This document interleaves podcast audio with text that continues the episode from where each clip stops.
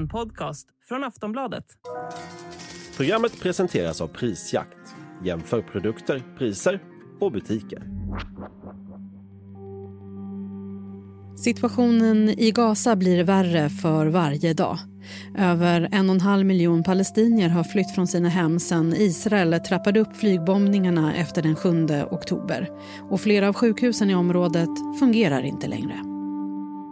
The Israeli military says it's agreed to help evacuate babies from Gaza's main hospital, the Al Shifa, where conditions have become desperate while fighting continues outside.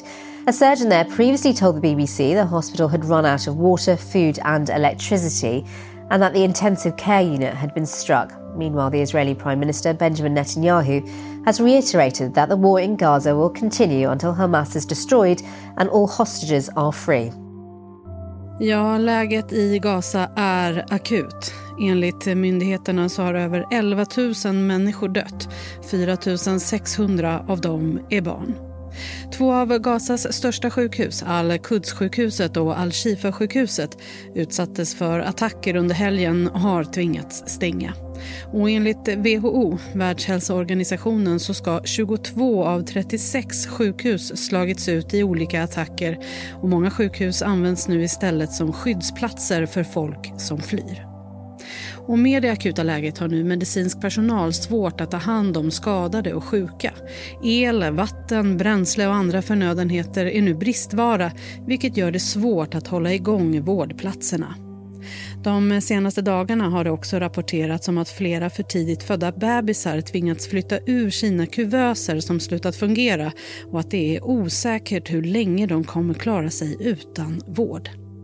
Läget är allvarligt och många hjälporganisationer uppmanar till vapenvila så att hjälpen kan komma fram. Men även USAs president Joe Biden har sagt att sjukhusen i Gaza måste skyddas. Israel's determination to destroy Hamas for the October 7th terror attack is coming at a high cost and causing unease at the White House. With Gaza's main hospital without power and no longer able to function, President Biden expressing the hope and expectation that there will be less intrusive action relative to the hospital. And with, uh, with the Israelis, the hospital must be protected. Hur eh, påverkar bristen på förnödenheter sjukhusen? Hur klarar personalen av att jobba och vad händer om hjälpen inte kommer fram? Det ska vi prata om i det här avsnittet av Aftonbladet Daily. Jag heter Jenny Ågren. Gäst idag är Frida Lagerholm, kommunikationsansvarig på Läkare utan gränser. Frida, hur ser läget ut för invånarna i Gaza just nu? Nej, men alltså läget inne i Gaza just nu är ju fortsatt katastrofalt. Det har varit en ofantlig humanitär katastrof de senaste fem veckorna, men vi ser ju också bara de senaste dygnen hur det har eskalerat. Allt fler människor döda.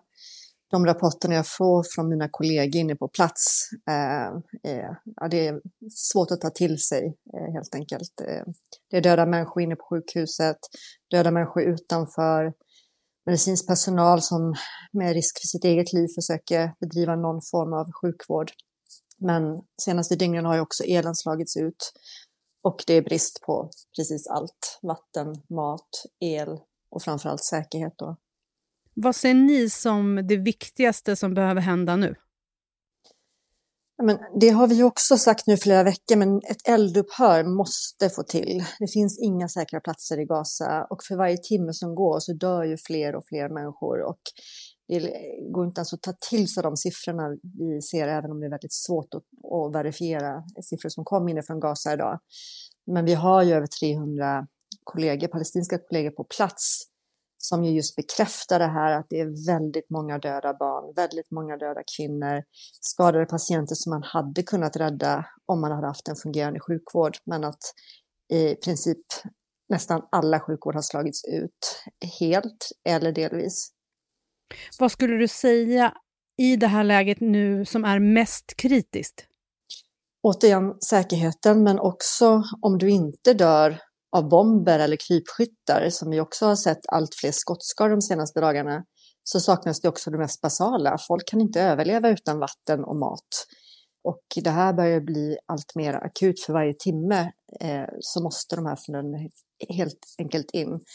Och precis innan eh, ni ringde upp här från Aftonbladet så fick jag rapport från kollegor eh, som också är på Läkarvetenskapens bas inne i Gaza City, eh, där jag själv bodde när jag jobbade där. Och där befinner sig nu över 100 människor, varav 65 barn. Eh, och idag har vi sett att även det huset har attack attackerats under hela dagen. Och att även där finns det inte mat och de mest basala förnödenheterna. Så att det är svårt att säga liksom var man ska börja, men ett eldupphör och att få in material eh, och få igång någon form av medicinsk humanitär assistans är ju absolut kritiskt. Innan allt det här bröt ut, hur arbetade ni på plats i Gaza? Alltså Läkare Tangensa har ju varit på plats i Gaza under väldigt lång tid, ända sedan 1989. Och jag var ju själv där i våras och då är vi tre operationella center som jobbar runt om eh, på Gazaremsan. Dels med att stötta eh, olika sjukhus eh, och sen har vi även en brännskadeklinik inne i Gaza City som vi bedriver helt själva. Och där har vi ju sett från dag ett eh, efter 7 oktober att det är överfullt med patienter och att vi inte har haft möjlighet att behandla alla. Eh, så att vi har lång erfarenhet och vi har ju också sett eh, vid flera tillfällen också den här eskalering av konflikten och att man då behöver ändra om sin verksamhet också för att anpassa efter krigsskador och så vidare. Men det vi ser nu är helt exceptionellt. Eh, under alla dessa år har vi aldrig sett den här nivån av våld.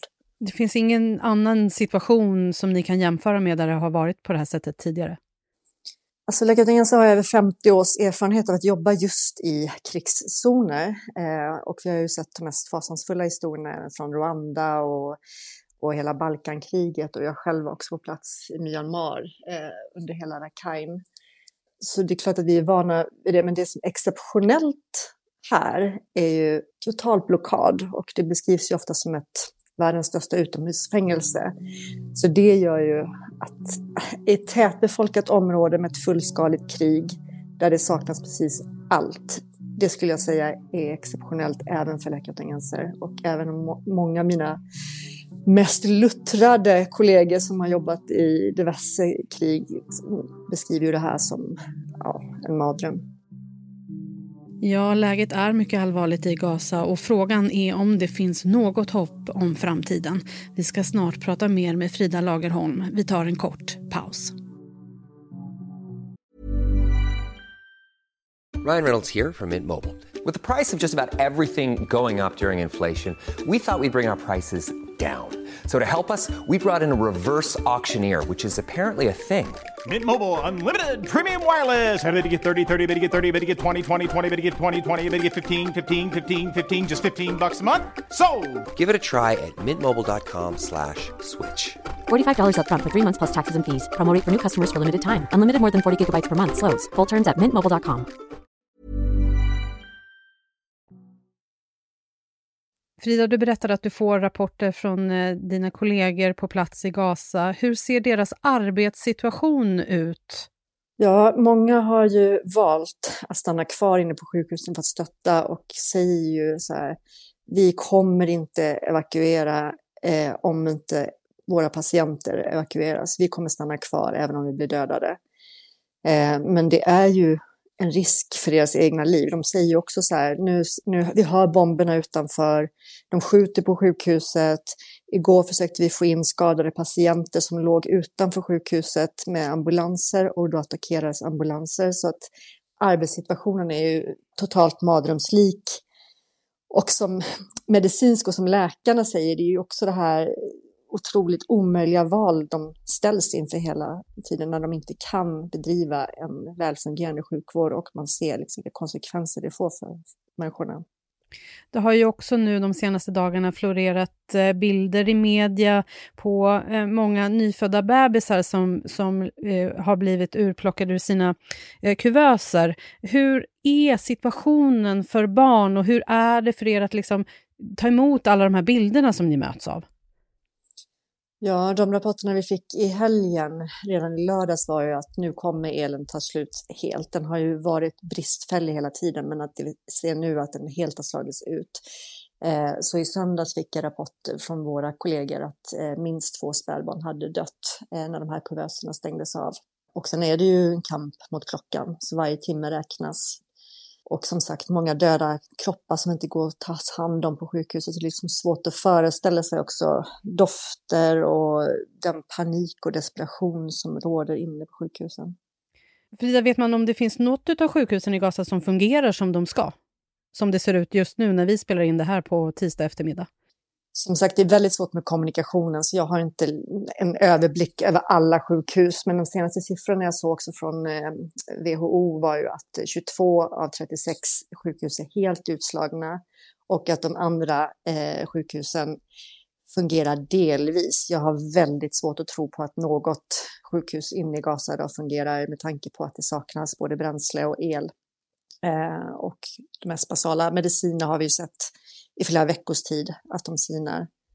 Och när jag var på plats så byggde vi upp också så här emergency preparedness som vi kallar det då. Så här, ifall eh, våldet eskalerar eller att man blockerar och så vidare. Och de förnödenheterna tog ju slut på bara några dagar och veckor som vi tänkte liksom skulle räcka flera månader. Så det här var ju helt en mardrömssituation som vi inte ens kunde förutse.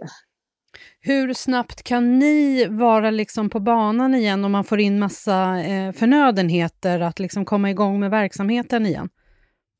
Alltså viljan finns där. Våra palestinska kollegor är liksom ja, otroliga. Eh, och sen har vi ju ett team som står redo också på, på gränsen att, att åka in så fort det är möjligt. Så att vi vill göra mer och vi kan göra mer.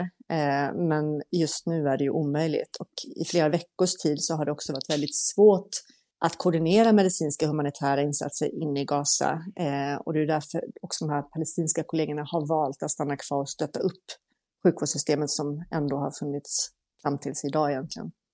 Vad skulle du säga är det värsta tänkbara scenariot framöver? Ja, som sagt, varje timme räknas. Eh, och mardrömsscenariot är att det, det fortsätter och att inte ett eldupphör eh, faktiskt eh, implementeras på plats. Då kommer ju allt fler människor dö varje timme. Frida, vi pratade lite här om bilderna som kablas ut. Det är ju inga internationella journalister som kommer in i Gaza. Hur påverkar det rapporteringen och ert jobb där nere? Men först och främst är det väldigt svårt att verifiera uppgifter som kommer ut från Gaza. Men därför känns det extra viktigt att media fortsätter belysa och att ta vara på de rösterna som ändå finns inne i Gaza och kan beskriva vad vi ser och hör. Och det som kanske är mest frustrerande är ju också det här, det här sker ju i direktsändning. Vi ser ju hur barn bombas till döds. Och även om vi inte orkar med alla fasansfulla bilder så är det ändå viktigt att vi fortsätter och att vi verkligen sätter press på att det blir någon slags stabilitet. Frida, finns det något hopp? Det är nu man önskar så här, ja det är klart att det finns hopp, det är det sista som lämnar en, men just nu så känns det väldigt nattsvart. För att även om ett eldupphör, alltså alla har förlorat någon som familjemedlemmar och så, så att den trauman hela den här befolkningen utstår kommer ju ta många, många år, många generationer. Och att bygga upp hela Gaza, det kommer ju vara ett evighetsjobb. Så att jag vill inte låta allt för negativ, men just nu känns det bara väldigt nattsvart. Sist här Frida Lagerholm, kommunikationsansvarig på Läkare utan gränser. Jag heter Jenny Ågren och du har lyssnat på Aftonbladet Daily. Det här är inspelat under tisdags eftermiddagen den 14 november.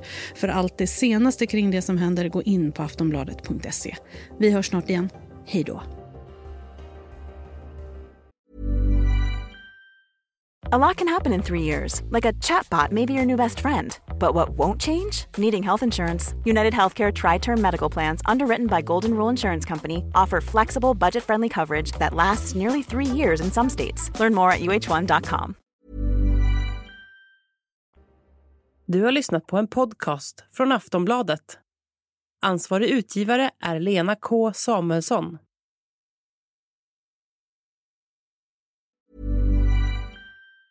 Tired of ads barging into your favorite news podcasts? Good news. Ad-free listening is available on Amazon Music for all the music plus top podcasts included with your Prime membership. Stay up to date on everything newsworthy by downloading the Amazon Music app for free or go to amazon.com slash news ad free. That's amazon.com slash news ad free to catch up on the latest episodes without the ads.